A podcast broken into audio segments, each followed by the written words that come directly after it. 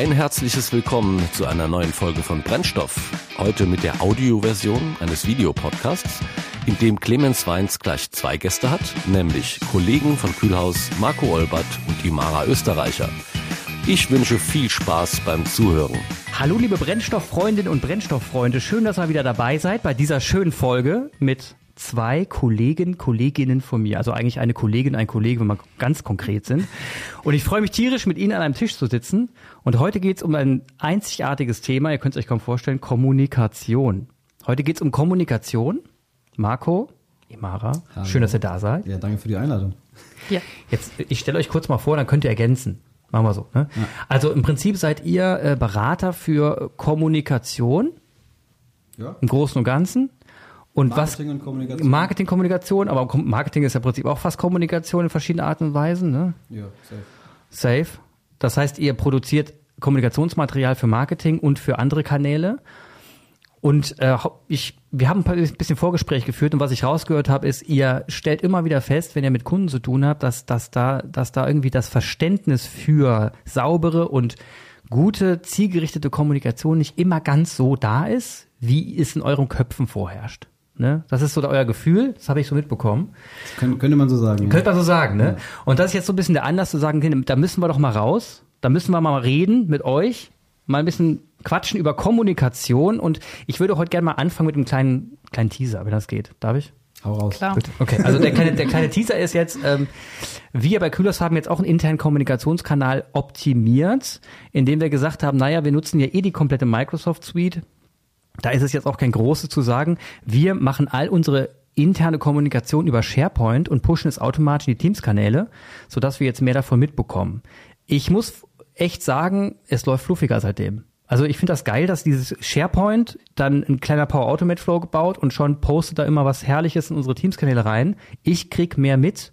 Zudem die Designs in dem SharePoint-Kanal noch so gestaltet sind, dass es sich anfühlt wie unsere Corporate Identity was vorher in anderen Kanälen nicht immer so der Fall war. Das war mal so ein bisschen hölzern. Ging ja nicht überall. So, und so also. habe ich das als Nutzer wahrgenommen. Ich habe als Nutzer, Nutzer wahrgenommen, irgendwie passt der Stil der Kommunikation, die Optik passt irgendwie und ich fühle mich irgendwie mehr abgeholt. Ja, und vor allem, man holt die Leute eben genau dort ab, wo sie sowieso genau. sich schon aufhalten, was ja immer, egal wo man kommuniziert und mit wem, ist es immer wichtig, dass man die Zielgruppe dort abholt, wo sie ohnehin schon sind, weil genau das war vorher eben nicht der Fall. Man musste einen Absprung schaffen in ein Intranet oder was auch immer. Und ja, genau das wurde durch diese Integration von SharePoint eigentlich jetzt erledigt. Im Endeffekt geht es um ja. die Hürde, ne? Also das kennt ja jeder Mensch so. Umso größer eine Hürde ist, irgendetwas, irgendetwas zu tun, ja. umso weniger machen es Menschen. Das fängt bei Online-Shopping, Shopping, keine Ahnung was äh, an und hört keine Ahnung wo auf. Ähm, genau. Und das ist halt bei Kommunikationsthemen eigentlich das A und O und auch in dem Fall als Internetkommunikation das A und O und super wichtig, dass jetzt auch, wenn ich von mir reden darf, ne, ich bin in Teams. Du darfst. Ich darf, geil. ich kommuniziere in Teams mit meinem Team und mit meinen äh, Kolleginnen und Kolleginnen und wenn ich halt da auch direkt dann noch das, was ich äh, rechts und links davon mitbekommen möchte, mitbekomme, ist es halt Bombe. Mhm. Weil ich muss nicht irgendwie was verlassen, um woanders danach zu suchen. Ja, ja. ja, und du kannst halt auch als Unternehmen nicht davon ausgehen, hey, wir haben es doch kommuniziert, es steht doch im Intranet, das mhm. müssen doch alle wissen. So läuft es eben nicht und genau das ist der Punkt, was viele unterschätzen. Etwas irgendwo hinschreiben heißt halt noch nicht, dass es in den Köpfen verankert ist. Ganz egal, ob es jetzt um das Unternehmensleitbild oder um die Werte geht. Solange man es nicht im Unternehmen lebt oder tatsächlich die Leute dort unterwegs sind, wo es geschrieben steht, heißt es halt nicht, dass das Wissen auch tatsächlich in den Köpfen verankert ist. Und darum geht's ja auch viel bei interner Kommunikation. Einfach ja informiert bleiben, ähm, dass der Informationsfluss im Unternehmen halt gewährleistet ist. Und ja, das haben wir eben festgestellt, dass das oft nicht ganz so läuft oder ähm, ja mit auch verschiedenen Themen verknüpft ist.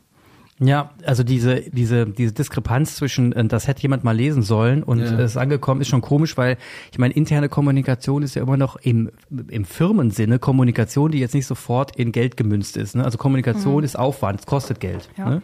Mitarbeiter informieren. Und die Mitarbeiter, hm, hoffe ich zumindest, dass die meisten Mitarbeiter draußen, Mitarbeiterinnen draußen unterwegs sind und Geld verdienen und bei den Kunden sind ne? oder für den Kunden Produkte herstellen. Das heißt, der Anspruch, weswegen sie angestellt wurden, ist ja nicht, sie sollen jetzt ins Internet Internet gehen und fleißig äh, Texte lesen, sondern eigentlich war ja der Anspruch, dass sie ihr Produkt bauen sollen oder für den Kunden da sein sollen. Und jetzt ist natürlich, wie, wie erreiche ich jetzt Menschen, die in ihre Arbeit vertieft sind, deswegen auch angestellt wurden und nichts mhm. falsch machen, wenn sie nicht im Internet sind. Wie erreiche ich die, wenn sie eine Information erreichen soll? Was mache ich dann, um sie zu erreichen, wenn sie nicht gerade jeden Tag eine E-Mail lesen? Mhm. Habt ihr da Ideen?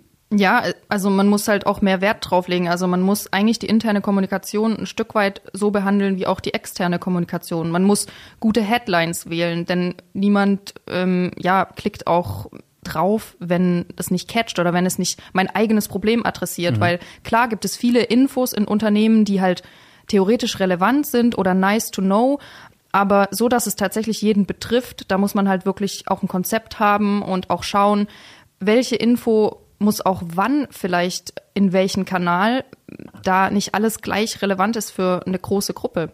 Also auch da gibt es eben, dass man Konzepte entwickelt, die dann eben Prioritäten auch festlegen, sodass auch der Kommunikator weiß, okay, das ist jetzt vielleicht nur eine mittlere Prio, hat schon die Berechtigung, aber ähm, vielleicht nicht exakt zu diesem Zeitpunkt, sodass auch nicht zu viel Information ähm, ja, im Unternehmen gestreut wird, weil das ist auch eigentlich ein großes Problem, wenn halt so eine Informationsflut ja, herrscht. Im Endeffekt, also auch was ich gesagt habe, ne, dass das Thema interne, externe Kommunikation eigentlich relativ gleich behandelt werden sollte. Mhm ich würde auch, je nachdem wie groß die Firma ist, auch bei interner Kommunikation quasi in Zielgruppen denken. Ne? Also wenn ich jetzt eine Marketingkampagne mache, dann überlege ich mir auch, okay, wer ist mein Kunde, User etc. pp, wen ich erreichen möchte. Und dann mache ich Personas, Modelle etc. pp. Und weiß dann genau, okay, Information A muss zu Kunde B und Information B muss zu Kunde C und so weiter.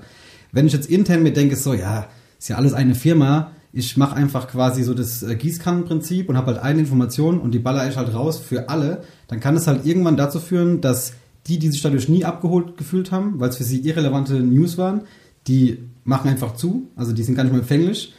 Und die anderen fühlen sich vielleicht nicht im Detail genug abgeholt, weil sie ausgefühlt haben, sie kriegen halt so, naja, wenn du es liest, hast du Glück gehabt, wenn nicht, dann nicht. Oder beziehungsweise sie lesen die, wenn es mal Headline gab, die Headlines und fragen sich, okay, das ist halt gar nicht das Problem, was uns wirklich, also was, was, was wir intern haben, sondern das ist das Problem, was die Geschäftsstelle denkt, was intern das Problem wäre, was wir lösen müssen. Und da kommt so der Knackpunkt, ähm, dass wenn Firmen halt nicht anfangen, bei den äh, Mitarbeitenden, Mitarbeitenden mal zu fragen, wo die Probleme denn wirklich liegen, dann wird die Headline halt auch nie ankommen, ne? Weil ich glaube, die, die, also die, die Vorstellung von der Führungsebene, was die Probleme sind und das, was die Probleme wirklich sind, liegen teilweise echt brutal weit auseinander. Ne? Also, mhm. Also tatsächlich, das ist interessant. Jetzt kommt ihr gerade in ein Gefilde rein. Also ihr seid Berater Kommunikation und Marketing. Da kommt ihr in so eine Firma rein, die sagen, ey, macht uns mal einen schönen, ne, macht uns mal einen schönen Post, bisschen Bildchen, bisschen Tralala und vor allem ein paar Figürchen, damit man es schon schön erklären kann. Ne? Schaubild hier, Schaubild da, Sache geritzt. So. Und jetzt stellt man plötzlich fest, ich komme hier gerade in ein Problem hinein. Denn jetzt kommt hier so ein Kulturkampf plötzlich hoch. Ich, ich, ich kommuniziere etwas von der Geschäftsführung in die Belegschaft hinein und die Belegschaft meldet nur noch Ärger und Wut zurück. Ich als derjenige, der es gemacht hat, krieg das Feedback, er ist nicht so gut angekommen. Mhm. Und denkst so, was habe ich gemacht? Ich bin auf die Anforderung eingegangen, ich habe sie umgesetzt, was hier passiert? Und dann plötzlich findest du dich mitten im Kulturkrieg wieder, weil Kommunikation ist ja Kultur. Ne? Kultur entsteht ja erst durch Kommunikation, das gäbe es sie ja gar nicht. Was habt ihr da für Erlebnisse gesammelt mit eurer Kommunikation, dass ihr da wirklich so in so ein Wespennest gestochen habt? Ist schon passiert?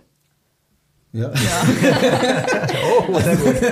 Ja, also Mehr, mehrfach, ja. Es geht eigentlich auch schon vorher los. Also genau das Beispiel, was du auch ähm, meintest, also auch Angst vor negativem Feedback. Also schon allein, auch wenn wir kleinere Mitarbeiterumfragen machen, da ist die Angst von der Geschäftsleitung teilweise so groß, aha, was könnte denn da für Feedback äh, zurückkommen? Und die ist meistens völlig unberechtigt, mhm. weil schon allein diesen Kanal aufzumachen, damit man auch mal Feedback geben kann, bottom-up, das ist schon sehr, sehr viel wert, um überhaupt ja so einen Kanal zu erschaffen oder ein Ventil zu schaffen. Und oft sind dann auch die Ergebnisse eigentlich super. Also gerade wenn man über Mitarbeiterzufriedenheit irgendwie ähm, was abfragt, die unterschätzen das oder sie haben zu viel Angst, dass zu viel Negatives kommt. Aber eigentlich kann man dadurch ja sehr viel Potenzial auch mhm. ähm, ja ja, generieren. Also von daher, das ist schon am Anfang schon so ein kleines Wespennest, sich überhaupt zu trauen, mal reinzuhorchen und abzufragen. Und das Lustige finde ich ist immer so ein bisschen, dass teilweise die Lösungen, oh, ohne dass ich jetzt unsere Dienstleistung quasi selbst als ihr braucht das nicht verkaufen möchte, aber teilweise denkt man sich, das ist so voll einfach, das selbst zu machen, weil es so menschlich wäre. Ne? Also dieses Beispiel mit mal nachhorchen und mal nachfragen und dann Angst haben, was zurückkommt. Da gibt es dann eventuell Firmen, ähm, die merken, intern läuft irgendwas schief. Mitarbeiter mhm. sind unzufrieden. Dann beschäftigen die jemanden, der zum Beispiel recherchiert, was denn andere Firmen so tun. Mhm. Das ist ein rein fiktives Beispiel, ne? Und dann kommt er zurück und sagt, okay, ich habe recherchiert, ich habe jetzt mir mal Firma XYZ angeschaut und die haben alle Büros, also Pausenräume mit gelben Wänden, weil es eine schöne helle Farbe ist. So, dann sagt der Chef, super, gelbe Wände in Büroräumen, das adaptiere ich.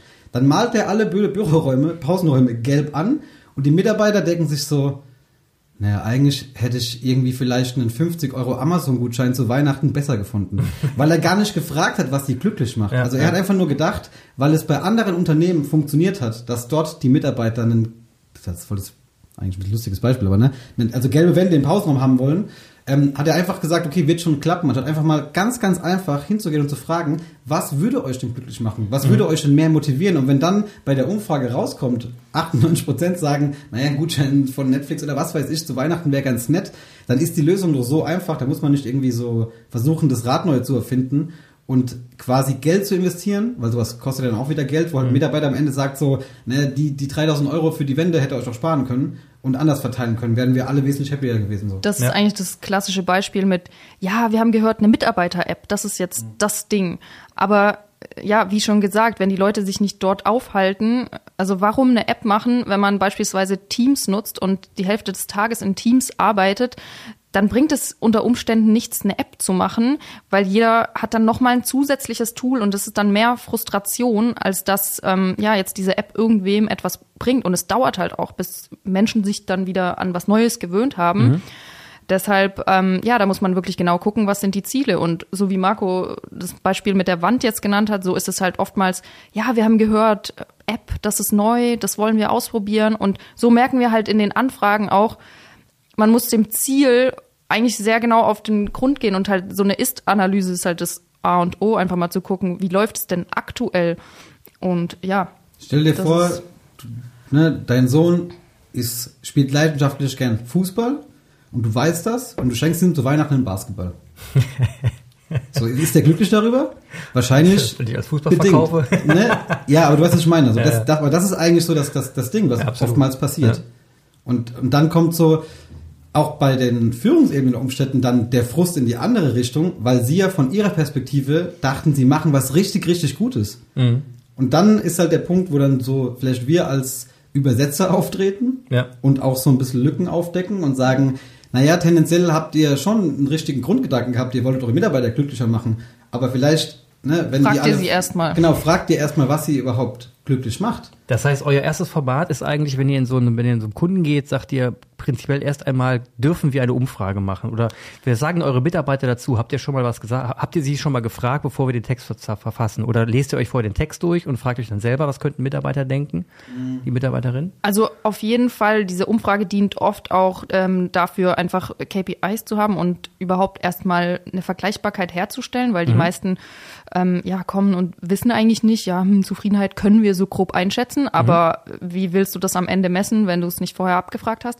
Aber der allererste Schritt ist eigentlich ähm, viel mehr, dass man sich anschaut, wie läuft es aktuell, was läuft vielleicht gut, was, mhm. was läuft vielleicht nicht so gut, wo kann man optimieren. Und das ist eigentlich so klassisch der erste Schritt, Ist-Analyse und dann eben Potenziale. Und was, und was genau, was ist genau die Ist-Analyse? Also was genau guckt ihr euch dann an? Äh, kommt auch auf den Kunden drauf an, aber ja. wie wird kommuniziert? Wird überhaupt mhm. nach intern kommuniziert? Gibt es Rückkanäle? Gibt es verschiedene Zielgruppen? Wie oft wird kommuniziert? Mhm. Ein Paradebeispiel ist auch so der interne Newsletter. Jede Abteilung denkt, sie muss ein Newsletter machen und dann kriegt man unendlich viele Newsletter. Keiner liest die. Ja. Da kannst du halt auch mit dem entsprechenden Tool das mit Zahlen belegen, indem du halt auswertest, okay, ähm, ja, es wird halt nur überhaupt die erste, das erste, ähm, der erste Abschnitt gelesen, dann ist ganz schnell klar, du musst es umstrukturieren. Also das sind solche Sachen. Also kommt ganz drauf an, was eben intern gemacht wird und ja, da erstmal genau hinschauen. Wo würdet ihr denn sagen, ab welcher Firmengröße sich sowas lohnt? Also ich meine, mit als Startup mit zehn Leuten, ich glaube, die kriegen es noch so hin. Ähm, aber wo würdet ihr denn sagen, da ist besser so ein, wär's. ja, besser wär's, genau, das haben sie ein Problem. Aber wo wäre denn so ein Break-Even, wo ihr sagt, naja, ab dem Moment wird man schon sagen, das wäre jetzt nicht doof, jetzt auch mal andere Kanäle einzuführen und da intern zu kommunizieren. Also, so, also sobald halt auch Teams so groß sind, dass sie nicht mehr von selbst untereinander kommunizieren. Also auch, da geht ja auch sehr viel Wissen verloren, mhm. wenn das nicht mehr läuft. Also Pff, ist jetzt schwierig, eine Zahl zu nennen, ich aber. Ich würde sagen, ich würde es eher von, es hängt, glaube ich, ein bisschen von der Firmenkultur eher ab, vielleicht, als von der Zahl. Ne? Also es gibt, es gibt wahrscheinlich Firmen mit 25 Mitarbeitern, wo man jetzt sagen würde, es ist noch so groß oder so klein, dass die wahrscheinlich regelmäßig zusammen sitzen und reden. Aber wenn die Firmenkultur nicht so offen ist, vielleicht für Gespräche, sich keiner wirklich traut, seine Painpoints zu äußern. Und ähm, wir hatten auch schon die Fälle, jetzt waren größere Firmen, aber wo dann am Anfang, wenn wir gesagt haben, ja, so mit Umfragen kann man arbeiten, dann so, ja, hier den Peter, ich sehe ihn jeden Tag, der wird mir schon sagen, ähm, wenn er was gut oder schlecht findet. Wo wir dann sagen, sicher? Also glaubst du wirklich? Und dann kam halt oftmals auch dann raus, dass Leute natürlich gewisse Themen lieber anonym erstmal in der Umfrage mhm. quasi reinstreuen, um zu gucken, wie ist überhaupt die Reaktion auf sowas, als direkt das Thema anzusprechen, weil ich glaube, jeder Mensch oder jedem Menschen fällt es nicht so super einfach, negativ Feedback zu geben, mhm. ohne, man will ja auch nicht dastehen wie der Nörgler, ja. trotzdem will man seinen Standpunkt irgendwie vertreten und, ne, und mit Umfragen, die sind ja dann anfangs anonym oder eigentlich anonym, ähm, kannst du halt erstmal so ein bisschen Druck rausnehmen und siehst halt auch mal die Probleme. Und das ist oftmals so, dass auch dann Firmenchefs total überrascht sind, wie viele Überschneidungen es gibt, ne, von gleichen mhm. Problematiken, die die gar nicht so auf dem Schirm hatten, weil sie dachten, das hätte man, hätte man doch einfach so zwischen uns klären können. Ja. ja, okay, aber anscheinend ist eure Wahrnehmung von euch eine andere wie die von euren Mitarbeitern, weil es nicht mehr so close ist, wie ihr glaubt, dass der einfach hinkommt und sagt so, ja, das und das würde ich gerne mal ansprechen, sondern es ist schon so eine Hürde aufgekommen, irgendwie mhm. durch die Jahre an Arbeit, woher auch immer das kommt, ne, weiß man nicht. Aber auch viel natürlich durch Corona, ja, also. Ja, Homeoffice und so, ja. Sobald man sich natürlich nicht mehr täglich im Büro sieht, geht halt schon auch sehr viel an Kommunikation flöten. Und da, also genau gerade die Corona-Zeit jetzt. Ne? Also was, ich, ihr habt ja bestimmt was erlebt vor und nach Corona-Zeit, was die Aufträge anging. Ich kann mir gut vorstellen, dass man nach Corona, also als Corona so kam, plötzlich so eine, solche Anfragen kamen wie könnt ihr auch MS Teams mhm. oder wisst ihr, wie man damit umgeht und und kommunizieren kann und so. Also was was ist denn was ist denn da passiert? Ich meine, die meisten Unternehmen haben hier jetzt nun mal Microsoft Teams. Das heißt, ihr wart oder auch nicht. Oder auch also nicht. Also davon kann man auch erzählen. Also viele, die wir dann tatsächlich auch dabei begleitet haben, so ein Tool einzuführen, weil ja. das ist natürlich auch, wenn man noch nichts mit Digitalisierung am Hut hatte bisher, also ich denke, das ist kein Geheimnis, dass Corona eben der Treiber ja, ja. war. Ähm, ja, und auch da die Leute einfach mitzunehmen, von Anfang an aufzugleisen und nicht zu sagen, hey, das ist jetzt ein neues Tool, hier mhm. ähm, nehmt es euch und wenn ihr Fragen habt, meldet euch. Sowas funktioniert nämlich nicht, mhm. sondern man muss sie wirklich Step by Step ranführen und sich da auch reindenken, das fällt natürlich schwer, wenn man täglich mit äh, Teams äh, zu tun hat. Erstmal sich reinzudenken, wie, wie nimmt es jemand wahr, der das jetzt wirklich Schritt für Schritt lernen muss und mhm. wie lange braucht er dafür? Ja. Also diese Themen gab es natürlich auch und klar, das hat man definitiv gemerkt. Also, also generell digitale Kommunikationsformate sind natürlich durch Corona ja. Äh, ich glaube, man hätte sich Zoom-Aktien kaufen sollen vorher, wenn man es gewusst hätte. Richtig, absolut. ne, aber so die ganzen digitalen Kommunikationsformate ja. sind einfach die Nachfrage gestiegen und auch wie man damit umgeht. Das ist ja noch so auch, wie sie gesagt hat. Ne? Also das eine ist das Mittel, was es gibt und dann, wie du damit umgehst. Und äh, ja. Aber wie ist denn jetzt der, der Kniff dabei? Also ihr habt jetzt, ähm, also ihr habt jetzt mal, sagen wir mal, ihr geht jetzt zum Kunden hin, ihr habt jetzt Umfragen gemacht, ihr wisst jetzt ein bisschen mehr Bescheid und jetzt wollt ihr das Ganze in einen Kommunikationsguss ne, gießen. Also ihr wollt da schön, einen schönen Strom draus machen. Und jetzt kommt die Frage, ähm, spielen, wie, wiefern spielen Grafiken jetzt eine Rolle, spielt Text eine Rolle? Gibt, gelten da eigentlich die gleichen Regeln wie bei der externen Kommunikation, dass man einfach sagt, naja, im Prinzip hat man eine Zielgruppe und die muss man anquatschen? Oder sind da schon Nuancen unterschiedlich? Muss man da schon auf andere Dinge achten? Also tendenziell ist es schon sehr vergleichbar mit externer Kommunikation, weil es ja trotzdem ist ja also Du würdest ja ab dem Punkt, wo du der Meinung bist, für deine Mitarbeiter musst du einen Downgrade machen, mhm. der braucht keine Erklärung mehr. Da reicht einfach nur die Headline, da reicht einfach nur der, der Fakt, den ich mitteilen möchte, ich muss nicht mehr erklären. Machst du ja einen Downgrade für deinen eigenen Mitarbeiter mhm. und das fühlt der ja auch und das merkt der ja auch, ne? Und natürlich reagiere auch ich hier im Unternehmen, ne? Wenn, wenn News gepostet werden, die, die gut aufbereitet sind, bin ich auch eher bereit dazu, logischerweise das zu lesen und finde es auch dann spannender und ich, der Trigger ist größer, mhm. wie wenn jetzt jemand das so hinklatscht. Ne? Ich bin ja auch ein Mensch, unabhängig von meinem Arbeitgeber, ähm, ne? also draußen oder drin oder wie auch immer. Also das ist ja dieses, wenn man jetzt da von diesem ähm, B2B, B2C und so, ne? am Ende geht es mhm. um Menschen, ist ja wirklich so. Ne? Also das, ja, und da, da, hilft natürlich auch teilweise einfach auch mal ein Video-Statement. Natürlich ist es cooler, wenn dein Chef dir ein Video-Statement äh, kurz in Teams reinschickt, statt einfach nur irgendwas relativ Heikles oder Emotionales irgendwie in einen Kanal reinzuschreiben. Da liest du zwischen den Zeilen und wenn du halt die Leute siehst, ist genauso wie Meetings ohne und mit Kamera. Also mhm. schon allein dafür lohnt es sich halt auch verschiedene Formate auch einfach mal auszuprobieren und zu variieren. Aber da also seid ihr direkt, also ich meine, ihr sagt jetzt, ihr beschreibt jetzt das was für wen, ne? Also ihr sagt ja gerade, ihr braucht, braucht ein Video, ihr braucht ähm, schöne, schöne Visuals und so weiter. Jetzt, jetzt reden wir mal über Video und dann sagt ihr jetzt, sagt dem Chef, naja, Video im Meeting anstellen ist sowieso clever, da mal ein schönes Video machen auch und der Chef hat gerade mal ein Handy oder vielleicht mal sein, sein MacBook und setzt sich dann für irgendeine komische hässliche Wand und fängt dann an zu reden und denkst du, was ist denn das für ein Hintergrund und du bist überhaupt nicht ausgeleuchtet, weil hinter dir ist ja noch das Fenster schräg und du da sieht dich überhaupt nicht. Also gibt's dann auch noch so eine Beratung Richtung, wie mache ich ein geiles Video oder seid ihr da schon raus? Nee, auf jeden Fall. Also auch ähm, das ganze Thema Online-Events, beispielsweise auch als Mitarbeiterversammlung, da sind wir auf jeden Fall mit dabei. Mhm. Also vom Konzept über ja, Gestaltung bis hin zu technischer Technisch. Ausstattung. Also da arbeiten wir mit Partnern, ja. aber auch das, da schickt man halt gutes Equipment vorbei, sei es jetzt ein Ringlight oder ähm, mhm. ein gutes Mikro, weil klar, sowas ähm, je nachdem, welche Zielgruppe, muss es halt schon auch professionell sein. Da reicht jetzt nicht das Handyvideo. Was ist jetzt, jetzt kommt eine andere Frage. Was ist denn jetzt, wenn ich als äh, Chef einer Firma, einer großen Firma, einfach mal entscheide, mein Video an meine Mitarbeiter zu richten, aber das über LinkedIn mache? Also ich einen internen Kanal wähle, sondern einen externen Kanal wähle und nicht davor eine Mitarbeiterumfrage gemacht habe.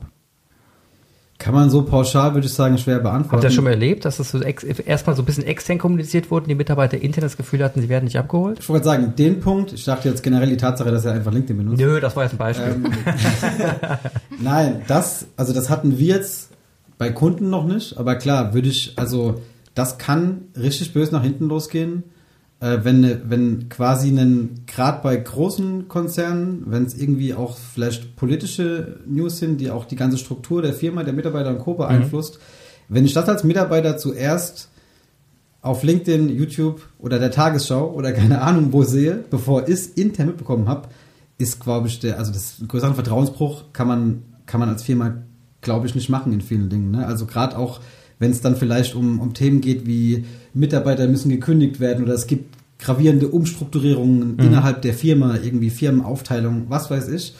Ähm, und ich erfahre das als, als Mitarbeitender quasi mhm. über einen externen Kanal und im schlimmsten Fall werde ich noch von einem Freund darauf hingewiesen, hast du gesehen, auf YouTube hat dein Chef quasi... Was macht der, ihr denn da schon? Genau, was macht ihr denn da? Und du denkst dir so, hä, okay, ja. ist mir ganz neu und ganz schlimm. Also ich glaube, wenn jeder Mitarbeiter, der bis zu dem Zeitpunkt immer gesagt hat, ich vertraue meinem Arbeitgeber, wird ab diesem Zeitpunkt sagen, okay, LinkedIn, Jobs, was gibt's Neues? so, ne, wird anfangen rumzusuchen. Also, Habt ihr denn, guckt ihr euch auch mal Kununu an oder sowas? Wenn ihr so mhm. Mitarbeiterbefragung ja, macht, geht ihr dann durch Kununu ja. auch durch? Echt?